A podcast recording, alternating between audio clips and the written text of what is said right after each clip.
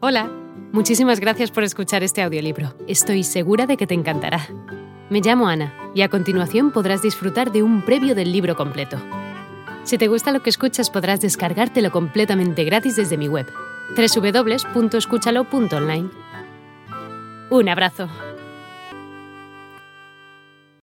Los últimos años del siglo XX y los primeros de la centuria actual no dejaban adivinar con facilidad cuál iba a ser la evolución inmediata de la escultura española a causa de la carencia total de un orden estético y de la proliferación de monumentos conmemorativos de un extremado detallismo, pero faltos de inventiva y valía artística.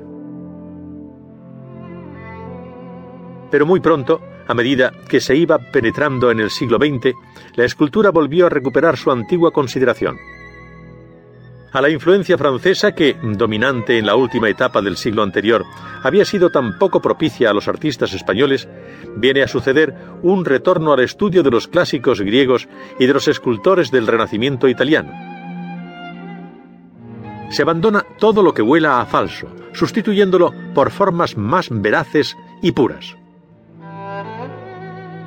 Así se inicia el total renacimiento de nuestra escultura novecentista, que tan amplio desarrollo y considerables frutos habría de alcanzar en los años transcurridos desde el cambio de siglo, sobre todo a raíz de la aparición de la escultura en hierro.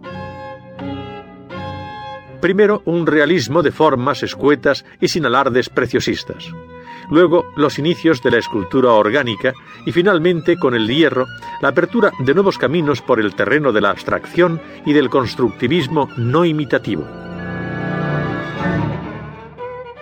Estas son las fases por las que ha pasado la escultura española en el fluir de los años del presente siglo.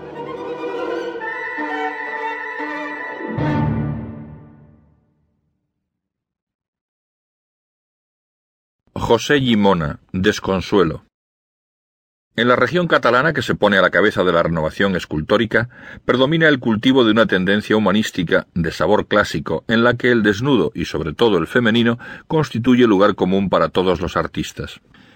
El promotor de este movimiento de mediterráneo clasicismo fue José Gimona, 1864-1934, que comenzó su producción artística dentro de la estatuaria conmemorativa con obras como el monumento a Ramón Berenguer el Grande y a los mártires de la Guerra de la Independencia, ambos en Barcelona.